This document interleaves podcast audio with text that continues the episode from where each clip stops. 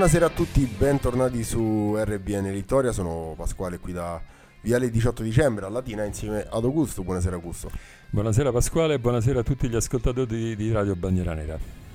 Bene Augusto, in questa puntata andremo ancora a parlare di storia e farà ancora parte del ciclo Storie Pontine e andremo a parlare delle mura ciclopiche qui nel territorio del, del, del Lazio meridionale e andremo a parlare delle mura ciclopiche di Cori, andremo a riprendere no? quello quando abbiamo fatto la puntata su San Felice, ma puoi darci, puoi darci insomma una, una panoramica di quello che andremo a affrontare dopo il primo brano? Sì, senz'altro. E allora, abbiamo accennato parlando quando abbiamo fatto la puntata su San Felice Circeo eh, delle mura ciclopiche, della parte proprio più antica della storia del, del paese, eh, però San Felice, come già avevamo accennato all'epoca, in quella puntata, non è l'unico eh, centro storico ad avere questo tipo di strutture. Eh, ce ne sono molti altri, so, soprattutto nella nostra eh, provincia e, e, nella provincia vicina di Frosinone ma mh, nella nostra provincia è particolarmente alta la concentrazione di queste strutture megalitiche o pelasgiche o come si dice in termine più tecnico mura poligonali e come viene invece eh, detto popolarmente mura ciclopiche, poi vedremo anche perché. E, mh, ci sono ovviamente strutture del genere in tutta l'Italia centrale, in Abruzzo, nel Molise, in Toscana, in Umbria, ma da noi sono particolarmente numerose, ben conservate e ancora visibili. Bene, bene, allora eh, io direi di andare con il primo, il primo brano così entriamo proprio parlando del perché vengono chiamate mura ciclopiche.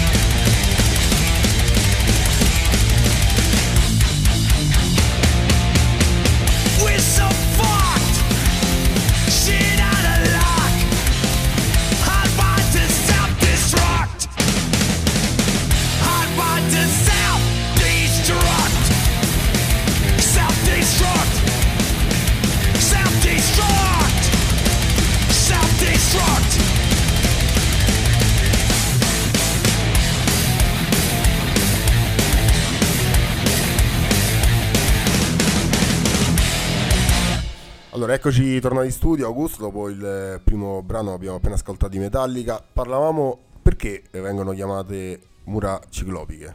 Eh, popolarmente vengono chiamate così, ma c'è un motivo molto, eh, molto serio, diciamo, che eh, riguarda addirittura i primi storici della nostra epoca, che sono Euripide, Strabone e Pausania, i quali attribuiscono la realizzazione di queste mura addirittura ai ciclopi, che erano dei personaggi eh, diciamo oggi fantastici, eh, altissimi, grandissimi e quindi data la dimensione anche dei blocchi, se voi considerate che ehm, le mura poligonali dal punto di vista tecnico si chiamano così perché sono costituite da blocchi di pietra eh, incastrati uno nell'altro senza uso di malta, quindi senza uso di calce o cemento e si incastrano perfettamente uno nell'altro con degli angoli sempre diversi, quindi la lavorazione, oltre ad essere molto accurata dal punto di vista proprio eh, manuale, poi eh, deve consentire una tecnica di posa in opera eh, molto evoluta. E si pensava, siccome eh, l'uomo ormai aveva delle dimensioni piuttosto simili a quelle di oggi, che una simile operazione potesse essere fatta solo da giganti e quindi si attribuiva la realizzazione di queste, ehm, di queste opere ai ciclopi. Il più famoso ciclope ovviamente è Polifemo, lo conosciamo dalla, dall'Odissea. E questi storici, parlando eh, in maniera abbastanza eh, leggendaria di questi personaggi, poi fanno anche un po' di confusione perché alcuni attribuiscono la fondazione di queste città con queste mura ad Enea, qualcun, a qualcun altro le attribuisce a, a, combattenti sempre di Troia che però eh, secondo l'Eneide sarebbero risultati già uccisi durante la guerra di Troia, quindi c'è un po' di confusione anche tra questi storici. Il dato interessante però che si ricava è che queste mura che si trovano anche in città della civiltà micenea, quindi a partire innanzitutto da Micene, ma anche poi Argo e Tirinto, eh, sono poi, si ritrovano molto simili, se non ehm, uguali, anche eh, nelle nostre zone. E, e quindi chiamano, eh, vengono dette anche pelasgiche perché si ritiene siano proprio direttamente discendenti dalle civiltà pelasgiche che poi attraversando il mar Mediterraneo sono giunte dal vicino oriente e dalla Grecia fino eh, nost- sulle nostre sponde. Beh, iniziando un po' a fare un percorso no? di, delle località, quindi dell'Agropontino che andremo a vedere dove ci sono eh, queste opere poligonali, eh, magari inc- cominciando su, con, con, San Felice Circeo, visto che per ricollegarci alla vecchia puntata e poi iniziare a parlare di cori, di sermoneta, di... Sì ne, sì, ne abbiamo già parlato di San Felice, diciamo quelle poche notizie che non abbiamo ancora detto. Ma prima voglio fare un piccolo riepilogo per chi non ha ascoltato la puntata e che comunque può essere utile anche per chi invece a suo tempo ci ha ascoltato. E, ehm, le mura eh, poligonali di, eh, della rocca di Circei si trovano su una posizione di cresta del promontorio del Circeo, mentre il paese attuale si trova in posizione di mezza costa. La cosa molto singolare è che le mura poligonali o le mura ciclopiche eh, rispecchiano quasi fedelmente, per non dire pedissequamente, la forma della costellazione del toro.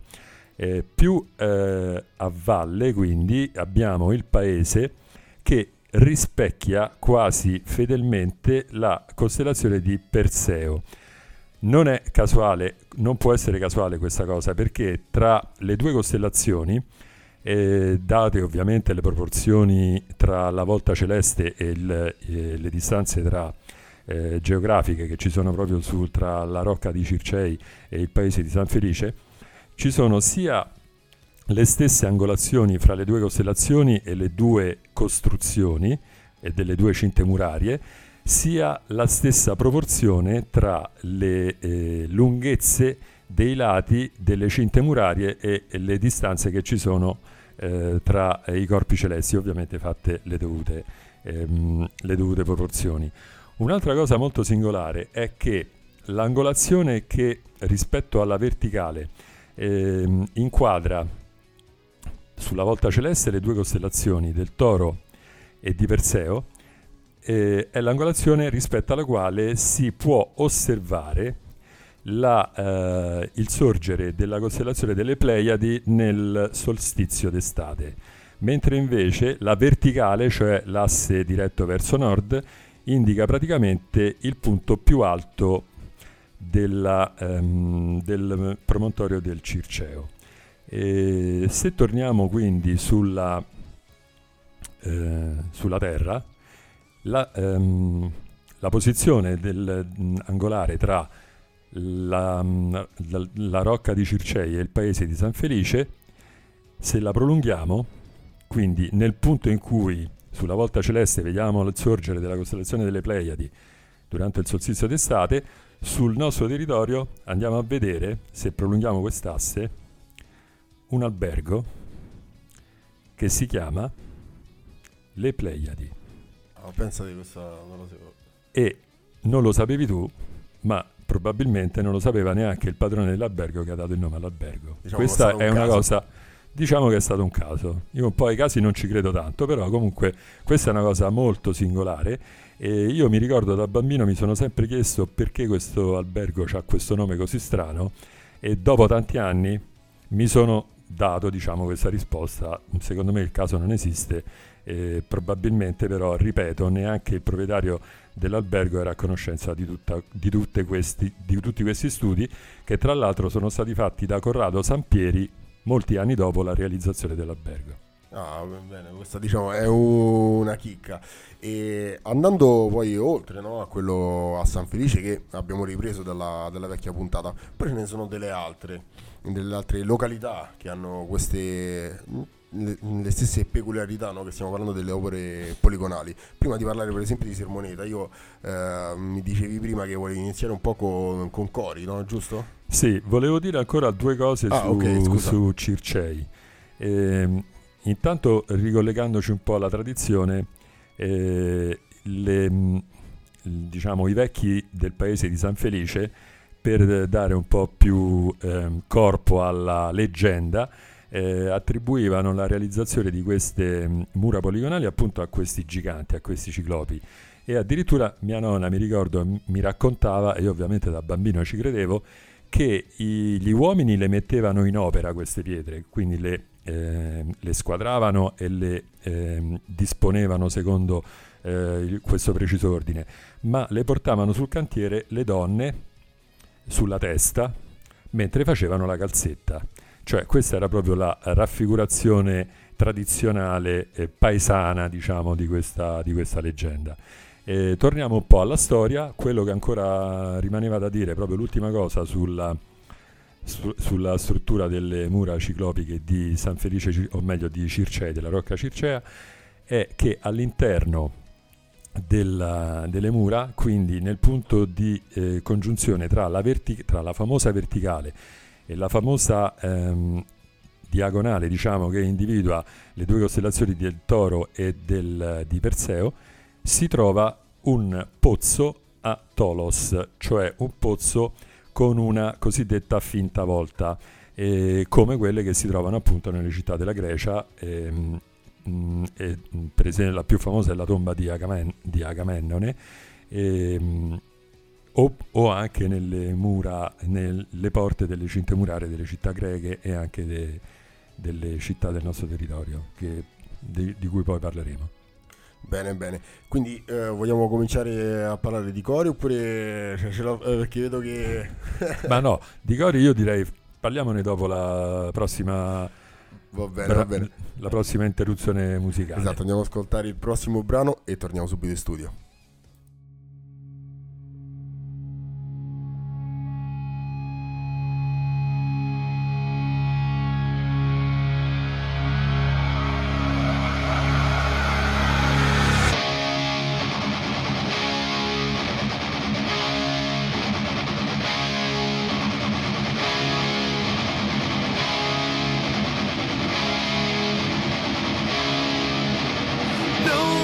laughing now. No one's laughing now. I'm so innocent and you can't put a price on me. I won't share this disarray. I won't pull these hands away. I need to be chosen, and my God, don't pray for me.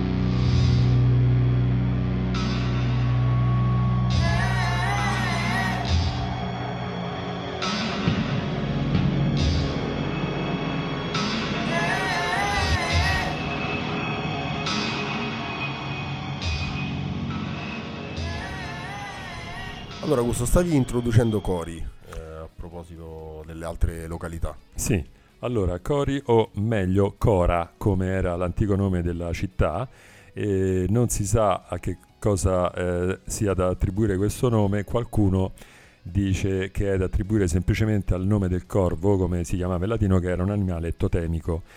Cori, o meglio Cora, eh, secondo l'autorevole parere di Vittorio Sgarbi, è la città più antica del Lazio, quindi è più antica ancora di Roma. Ovviamente ha addirittura tre cinte murarie poligonali di epoche successive. La prima è del V secolo a.C., quindi è posteriore alla fondazione di Roma, ma si pensa quasi sicuramente che sia eh, un intervento romano su una struttura molto più antica. E è una struttura abbastanza primitiva, come anche la seconda cinta muraria, un po' più interna, che risale a circa un secolo dopo, quindi quattro secoli prima di Cristo. Poi ne abbiamo addirittura una che è de, di epoca sillana, quindi del primo secolo avanti Cristo, e sicuramente di epoca romana, ed è la struttura più eh, eh, rifinita, ehm, è la struttura che ha man, maggior qualità, diciamo così, architettonica. Mentre la cinta muraria più antica è quella più esterna, la seconda cinta muraria è quella che fa da basamento anche al tempio di Castore e Polluce e si vede dalla cosiddetta piazza del Pozzo Dorico. Quindi già dai nomi vediamo che eh, le strutture richiamano in qualche modo la cultura greca. Infine la terza eh, struttura muraria, quella più interna e quella più recente, recente per modo di dire perché comunque risale a 2100 anni fa, fa da basamento anche al Tempio di Ercole che secondo lo storico inglese Ward Perkins, che è un grandissimo studioso dell'architettura romana, anzi forse il più autorevole, è una delle tre opere romane più rappresentative insieme al Tempio di Giove Anxur a Terracina e insieme al Pantheon. Ma torniamo al discorso sulle mura ciclopiche, siamo andati un po' avanti col discorso dell'architettura romana. Non abbiamo la completa, completo, la completa, conservazione di queste cinte murarie, ne sono rimasti al, solo alcuni brani, però i brani di mura poligonali che si vedono sia del primo che del secondo che del terzo periodo sono tutti molto ben conservati e sono ben visibili eh, dal, mm, mm, girando per il paese, mm, visitando il paese.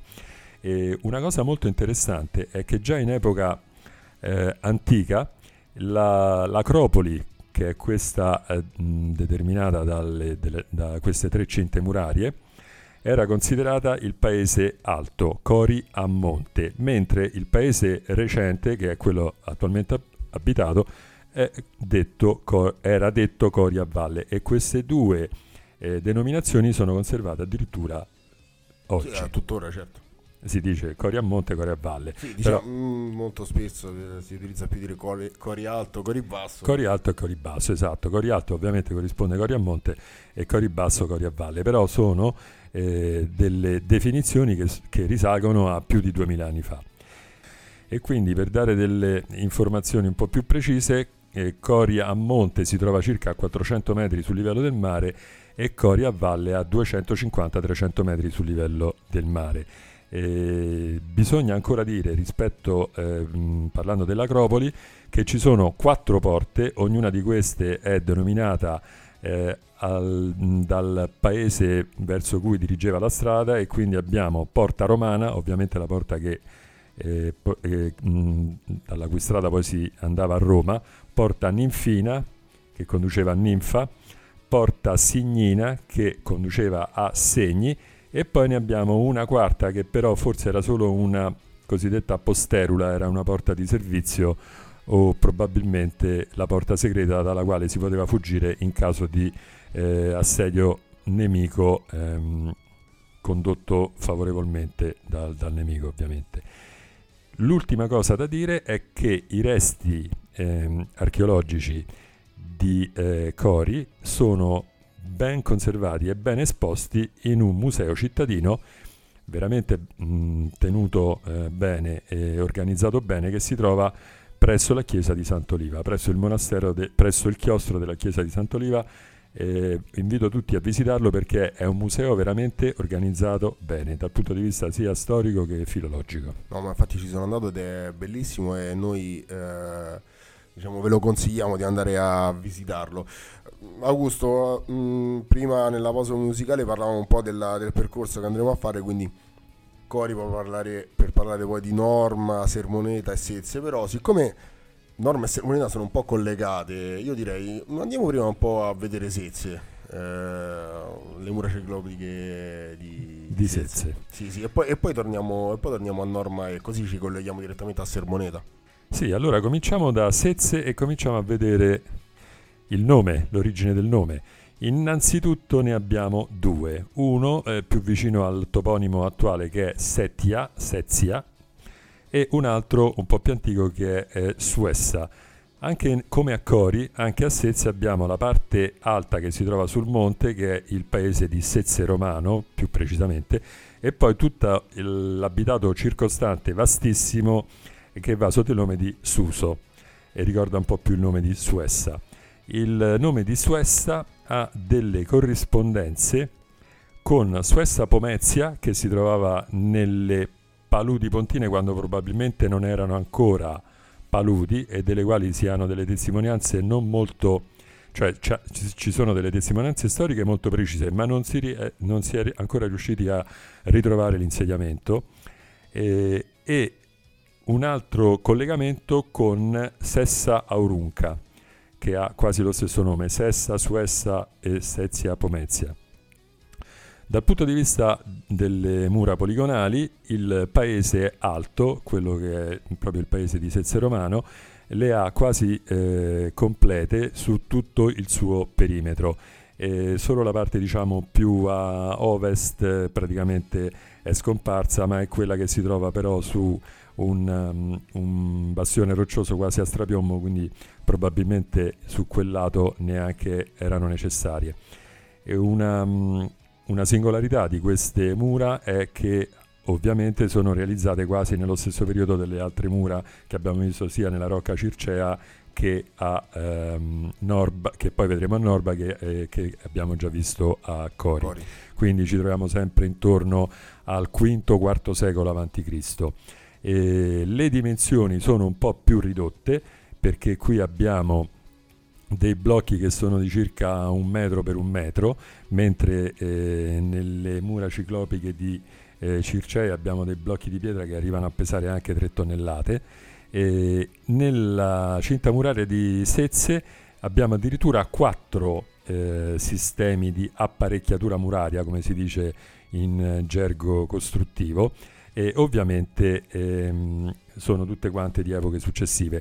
La più ehm, presente a Sezze è quella del terzo tipo, ehm, ma c'è anche il, mh, mm, il, quarto tipo che è quello ancora più ehm, eh, definito architettonicamente eh, ad opera eh, cosiddetta quadrata o opus reticolatum, come si diceva ai tempi dei latini.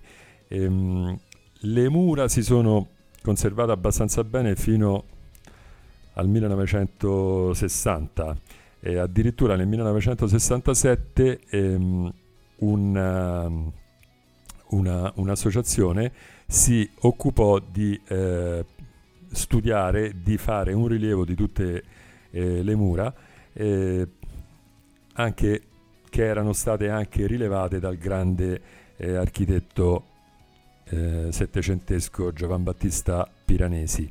E da quel punto in poi però poi c'è stato un totale abbandono da parte dell'amministrazione comunale di questi, di questi studi, tanto che addirittura nel 2015 in seguito a un, ehm, a un nubifragio c'è stato un principio di crollo in una parte delle mura e l'amministrazione comunale ha pensato bene di intervenire proseguendo uno sbancamento e provocando danni ancora maggiori, senza peraltro dare nessuna notizia di, di queste operazioni.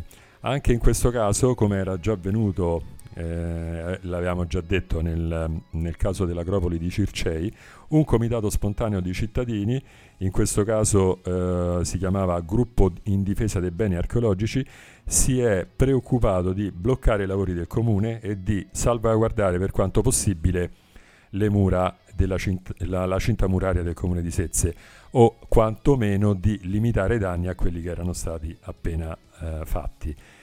Invece, per chi volesse visitare le mura, eh, si consiglia di partire da Porta Pascibella, eh, praticamente vicino alla chiesa di Santa Parasceve, però ovviamente quando vi trovate sul posto eh, potete chiedere, anche perché eh, mi rendo conto che i nomi non sono facilmente eh, non si ricordano molto facilmente, dove si vedono molto bene i blocchi poligonali che sono stati recuperati e riadoperati per le, le strutture poi più recenti.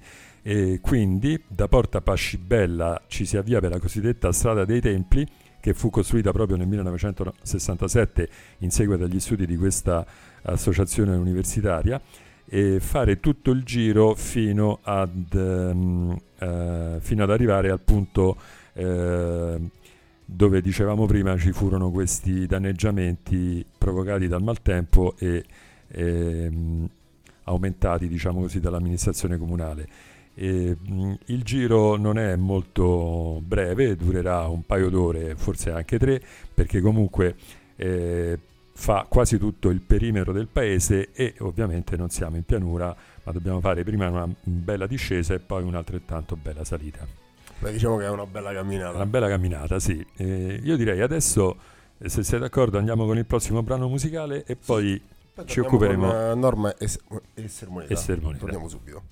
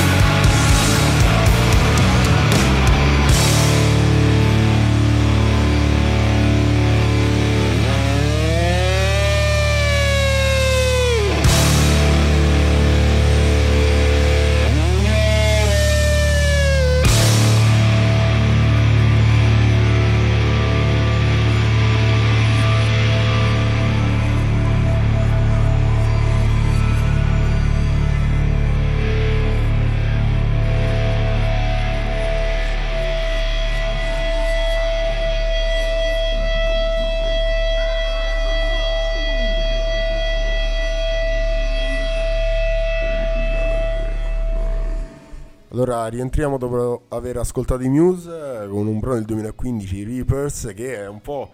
Un po', è stato un po' un brano premonitore, eh, se vogliamo mettere come metafora, parla di droni che eh, ci rincorrono e vanno a caccia di, di dissidenti.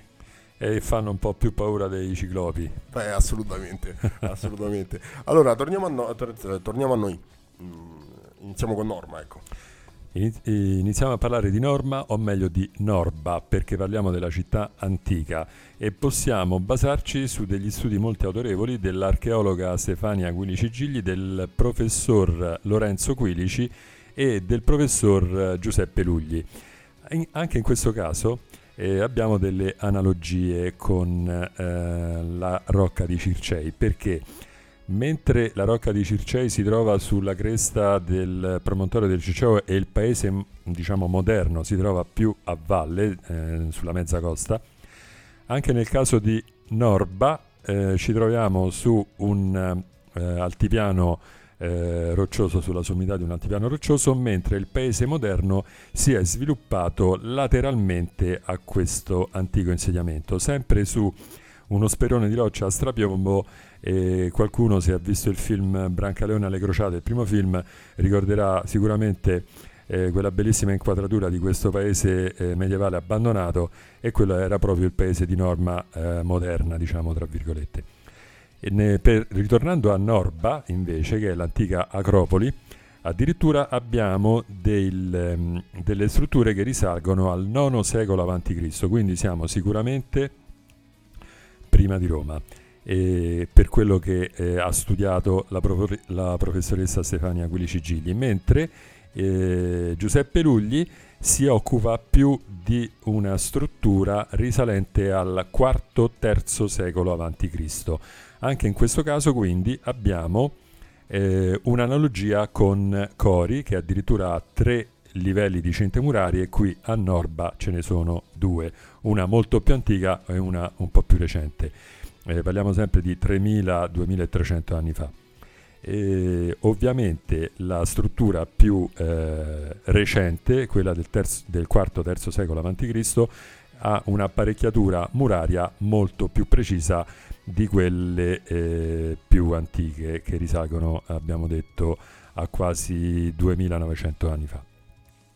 Per quanto riguarda eh, l'acropoli maggiore, che è quella più ehm, antica, Essa conteneva al suo interno il tempio di Diana e uno stabilimento termale, mentre l'acropoli minore con, che si trova al, all'interno dell'acropoli maggiore e, mh, all'interno dell'acropoli minore sono stati ritrovati due templi del, dei quali però non si è riusciti ancora a, a, dare l'attribuzione e due domus, cioè due case di abitazioni.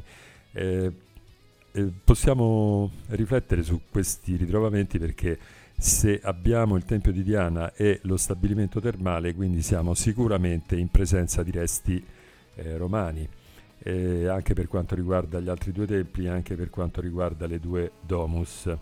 probabilmente i romani si eh, insediarono su queste antiche strutture dopo, le, ehm, dopo gli eventi bellici i, contro i latini, contro la Lega dei Volsci e, e quindi c'è tutta l'epopea di Coriolano. E ovviamente Roma uscì vincitrice e quindi tutti i paesi sconfitti furono costretti a sottomettersi. Ancora all'interno della cittadella più piccola abbiamo il tempio di Giunone, Giunone Lucina, e, quindi abbiamo tutte divinità che si rifanno o al culto della terra come per esempio quello di Giunone o addirittura al culto della caccia come il Tempio di Diana. Infatti eh, sappiamo che nelle nostre zone le attività principali erano, di sostentamento erano l'agricoltura e la caccia, come poi erano eh, le attività di sostentamento di tutte le antiche civiltà locali. Anche in questo caso, anche a Norba, abbiamo quattro porte e anche in questo caso le porte sono eh, denominate con il nome della città al, alla quale eh, la strada che usciva da quella porta conduceva. E a Norba le abbiamo praticamente sui diciamo quasi sui quattro punti cardinali, quasi, perché poi ovviamente abbiamo la parte a strapiombo sul costone roccioso che non ha porte, e, e quindi abbiamo la porta maggiore o porta setina che conduceva ovviamente a Sezze, la porta segnina che anche in questo caso come a Cori conduceva a Segni, che evidentemente in epoca medievale ma anche in epoca romana era già un centro abitato di notevole importanza. Poi abbiamo la porta ninfina che conduce a Ninfa, che era, non, non ne abbiamo mai parlato ma probabilmente ne parleremo in una prossima puntata. Era un centro molto importante e si trovava a valle, quindi non si trovava sui Monti Lepini, ma già si trovava già in quella che poi era la pianura pontina eh, prima di diventare palude. E, e infine abbiamo la porta occidentale che non ha nessun nome perché probabilmente conduceva agli appezzamenti agricoli circostanti la città e poi la porta maggiore che è quella um, più bella da vedere di evidente derivazione greca che alla sua sinistra ha un torrione eh, tondeggiante quindi sicuramente di epoca successiva eh, che serviva per prendere d'infilata gli eventuali de- assedianti della città. E all'interno della mh, cinta muraria come nella rocca circea ci sono numerosi pozzi e eh, numerose cisterne, ovviamente per l'approvvigionamento idrico. E, mh, anche in questo caso tutti i ritrovamenti che sono stati eh, fatti dagli archeologi sono eh, conservati nel Museo archeologico di Norma, che si trova però ovviamente nel paese eh, moderno, diciamo così, eh, un po' più a sud del, della, della, Rocca. Mh, ci sono molti studi per quanto riguarda la mh, rivitalizzazione e l'appropriazione da parte della popolazione locale di questo antico sito archeologico eh, che ovviamente potrebbe essere sfruttato dal punto di vista turistico in, um, in, una maniera eccezionale, anche perché il posto è molto comodo da raggiungere, si trova, eh, è molto ben conservato eh, e quindi si presta benissimo sia a rappresentazioni storiche sia di epoca medievale che di epoca romana che di epoca pre-romana. Una cosa molto interessante, quando scaricavo eh, la planimetria del, del, rilievo di Norba da internet, innanzitutto è una planimetria di, eh, realizzata da un inglese, ma non c'è scritto da chi, perché i nomi sono tutti quanti in inglese e ovviamente ci sono le indicazioni dei punti cardinali nord, sud, est, ovest e poi ci sono uh, diciamo rotate di 45 gradi e questo ne avevamo già parlato quando abbiamo parlato di come è stato realizzato il piano regolatore di Littoria. E poi ci sono i, le quattro indicazioni eh, Roma a nord-ovest, Monti Lepini a nord-est, Napoli a sud-ovest e Littoria, non Latina ma Littoria a eh, sud-ovest. Questa è una cosa molto interessante, poi ci sono addirittura le distanze in miglia. Eh, mi ha fatto molto piacere vedere questa cosa eh, perché su questi studi fatti dagli inglesi che forse molto più di noi si occupano della storia romana e pre-romana, eh, è indicato ancora il nome originario della, del nostro capoluogo di provincia. Bene, poi tu, ecco, tutto questo si collega invece con, eh, con Sermoneta che andiamo a parlare poi dell'ultimo, dell'ultimo località eh, di, questa, di, questa, puntata per quanto riguarda le opere poligonali. Ma prima eh, andiamo invece sulla necropoli arcaica di Caracupa, perché proprio perché si collega a Norma, perché proprio ehm, tra il 1901 e il 1903 gli, gli archeologi eh, Savignoni e Mengarelli si stavano interessando quindi dello scavo dell'abitante di, Norma, di Norba e della ricognizione del territorio tra Norma e Sermoneta avevano quindi nell'intento di, di trovare la necropoli, la necropoli, di Norba, invece trovarono la necropoli di, Car- di, Caracupa che si trova proprio sotto il Monte Carbolino. Per intenderci, quando abbiamo fatto ehm, la, la, puntata sui Templari, è il monte dove si trova l'abbazia di, di Valvisciolo. Okay, poi da lì sono stati trovati, eh, tro- ritrovate insomma, le opere poligonali, che poi ecco, andremo a parlare tra, tra pochissimo. Hanno trovato quindi questa neco- necropoli arcaica dove furono rinvenute 70, 76 tombe ad eh, inumazione e 4 tombe ad incinerazione. La cosa particolare c'è che ehm, tutto il materiale ritrovato nelle tombe eh, si inquadra cronolo- cronologicamente tra l'830 a.C. e il 580 a.C. Allora, prima parlavamo un po' di date, no? Che eh, Cori, Cora, eh, le opere poligonali, quindi le mura ciclopiche di Coris, erano intorno eh, al VI, V e I secolo eh, avanti Cristo. Avanti Cristo o meglio, scusate, V, IV e I secolo avanti Cristo mentre Norba, IX secolo a.C. e, prim- e IV, III secolo a.C. Eh, Circei stiamo intorno al VI, V secolo a.C. Quindi siamo grosso modo sempre... Sempre lì, insomma, sì, in, sì. Quella, in, quell'epoca. Romana e... o pre-romana, diciamo e eh, quindi una delle più importanti poi testimonianze dopo, dopo la necropoli arcaica di Caracupa del, dell'età arcaica del comune di Sermoneta è quindi quest, è il complesso dei terrazzamenti in opera poligonale che sono stati eh, trovati quindi sul pendio ovest del Monte Carbolino, proprio quello lì che, di cui parlavamo prima che, eh, dove si trova la, l'abbazia di Valvisciolo i segmenti più, più alti no? è fatto a terrazzamenti. Non so se ci sei mai, sei mai no, andato a gusto, che poi lì non, eh, non, è molto conosciuto, cioè non è come la, il museo, ad esempio, il parco archeologico no? dell'antica Norba, oppure uh, come le mura ciclopiche del, del Circeo, che eh, insomma si conoscono. Diciamo che è un po' sconosciuto, infatti, tant'è che per andare a scovarle devi, ti devi un po' avventurare per, eh, per i sentieri, però questo diciamo lo rende anche un po'... Uh, ti trasmette no? Quella, suggestivo esatto, eh, rende più suggestivo e invece per quanto riguarda eh, l'epoca di, in cui sono inquadrati i razzamenti ancora non è dato è un ancora un po' incerta la datazione ma gli scavi seguiti da uh, Paribeni e, e, Mengarelli, sempre tra il, il 1903 e il 1907, hanno chiarito diciamo, in parte la, uh, situazio- la, la, questione della cronologia di, di questo complesso.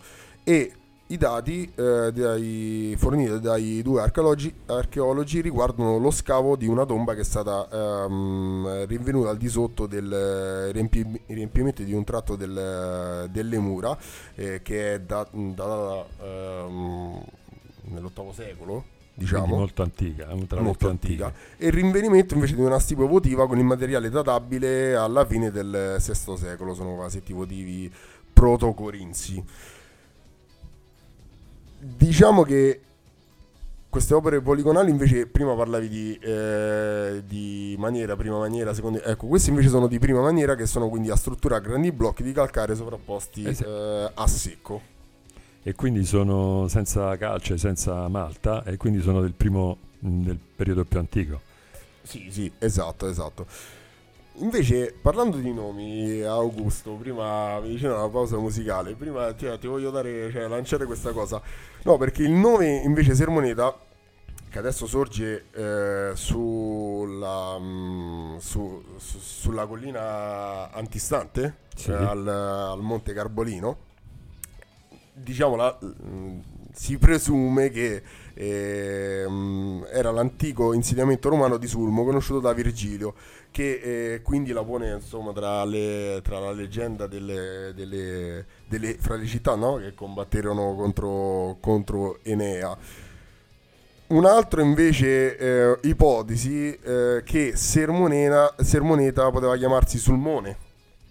Sulmone che prima parlavamo del... Sì, c'è una bella analogia. Non so se volevi aggiungere qualche cosa. No, no, che secondo ecco, questa supposizione eh, si potrebbe insomma argomentare sulla storia che prima quindi stava, eh, Sermoneta si trovava sul Monte Carbolino dove c'erano quindi questi terrazzamenti che eh, diciamo che non, era, non sono, uh, si presume anche che non siano solo per una, una questione di agricoltura oppure di, di, piantagioni, ma che sono effettivamente, fanno parte di cioè, fortificazioni vere e proprie.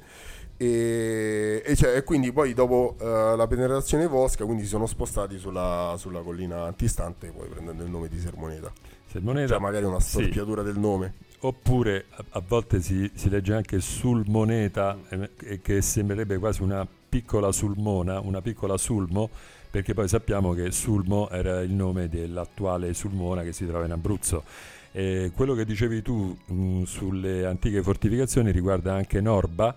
Eh, qualche studioso eh, si è preoccupato di riuscire a capire da che cosa derivasse questo nome, probabilmente deriva dal nome forte, inteso come fortificazione, città forte, cioè ehm, intesa come eh, città fortificata. E, quindi c'era tutta la linea di difesa proprio sui terrazzamenti che poi eh, praticamente arriva con i castelli romani quasi fino, fino a Roma, questo tipo di struttura. Sui nomi che si ritrovano in diverse parti d'Italia, quasi semplici, abbiamo già detto rispetto a Sezze, romano, che aveva due corrispondenti, eh, Suezza Pomezia sulla pianura eh, sottostante Roma, nell'agro romano, e Suessa Runca in Campania. E sul Moneta, Sermoneta, abbiamo visto ha degli agganci con ehm, eh, Sulmona, e anche Norba uh, degli agganci con un'altra città, tanto è vero che veniva denominata Norba Latina, ovviamente del, dei popoli latini, per distinguerla dalla Norba Apulia che si trova in Puglia. Ma se vogliamo andare un po' più a nord abbiamo anche sulla costa tirrenica abbiamo Pisa e quasi sullo stesso parallelo sulla costa adriatica abbiamo Pisarum, cioè Pesaro, che sembra quasi eh, il, il genitivo plurale dei pisani eh, adesso io non ho studiato latino, può darsi che ho detto una fesseria, però comunque c'è un'analogia molto eh, forte tra le due città, un'analogia etimologica molto forte tra le due città che si trovano una sul versante tirrenico e una sul versante adriatico e quasi sullo stesso parallelo. Bene, bene, grazie Augusto come sempre. Allora io direi, visto che ci siamo dilungati molto, eh, andiamo a ascoltare un altro brano e poi rientriamo per eh, i saluti. I saluti. I'm a puppet on a string, Tracy Island, time traveling diamond could have shaped heartaches. To come to find you for in some velvet morning, years too late. She's a silver lining, Lone Ranger riding through an open space. In my mind, when she's not right. There beside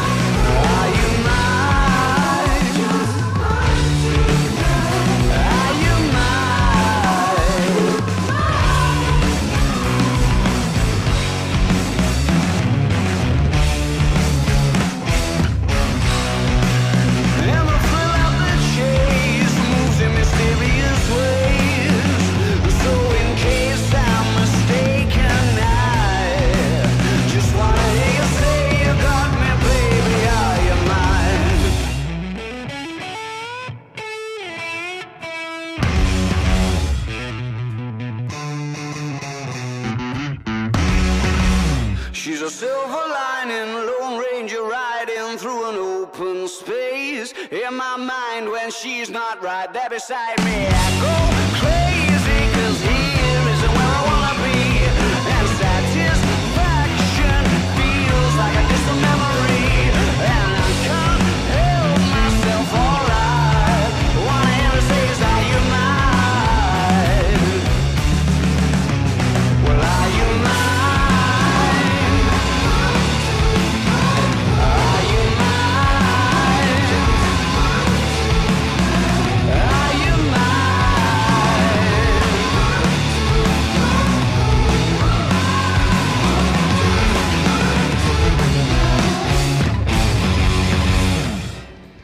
Augusto siamo arrivati a, alla fine, eh, magari se vogliamo fare un piccolo accenno a Latri, visto che stiamo parlando di mura ciclopiche, ecco, è doveroso.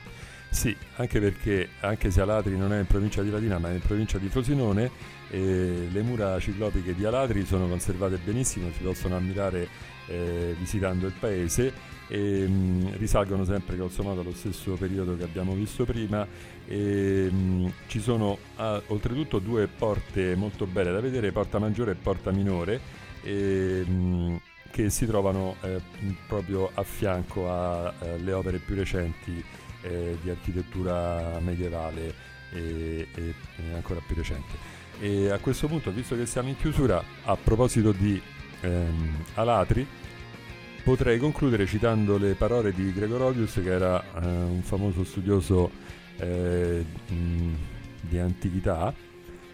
Allora quando mi trovai dinanzi a quella nera costruzione titanica, dice Gregorovius parlando delle mura ciclopiche di Alatri, che sono note anche eh, con il nome di Civita, proprio per dire la città antica, allora quando mi trovai dinanzi a quella nera costruzione titanica, conservata in ottimo stato, quasi non contasse secoli e secoli ma soltanto anni, provai un'ammirazione per la forza umana assai maggiore di quella che mi aveva ispirata la vista del Colosseo. Una razza che poté costruire tali mura doveva già possedere un'importante cultura e leggi ordinate. E qui ritorniamo al discorso dei ciclopi che ovviamente per realizzare quelle strutture dovevano avere delle tecniche costruttive molto eh, raffinate perché non era possibile riuscire a realizzare delle eh, strutture murarie a secco eh, così precise eh, se non con una tecnica ma sia di trasporto che di montaggio molto evoluta. Grazie mille Augusto, eh, ecco siamo arrivati alla fine, ringraziamo tutti i nostri ascoltatori, noi torneremo come sempre tra due martedì con una nuova puntata, voi eh, restate sintonizzati su Radio Bandiera Nera, dai! Dai!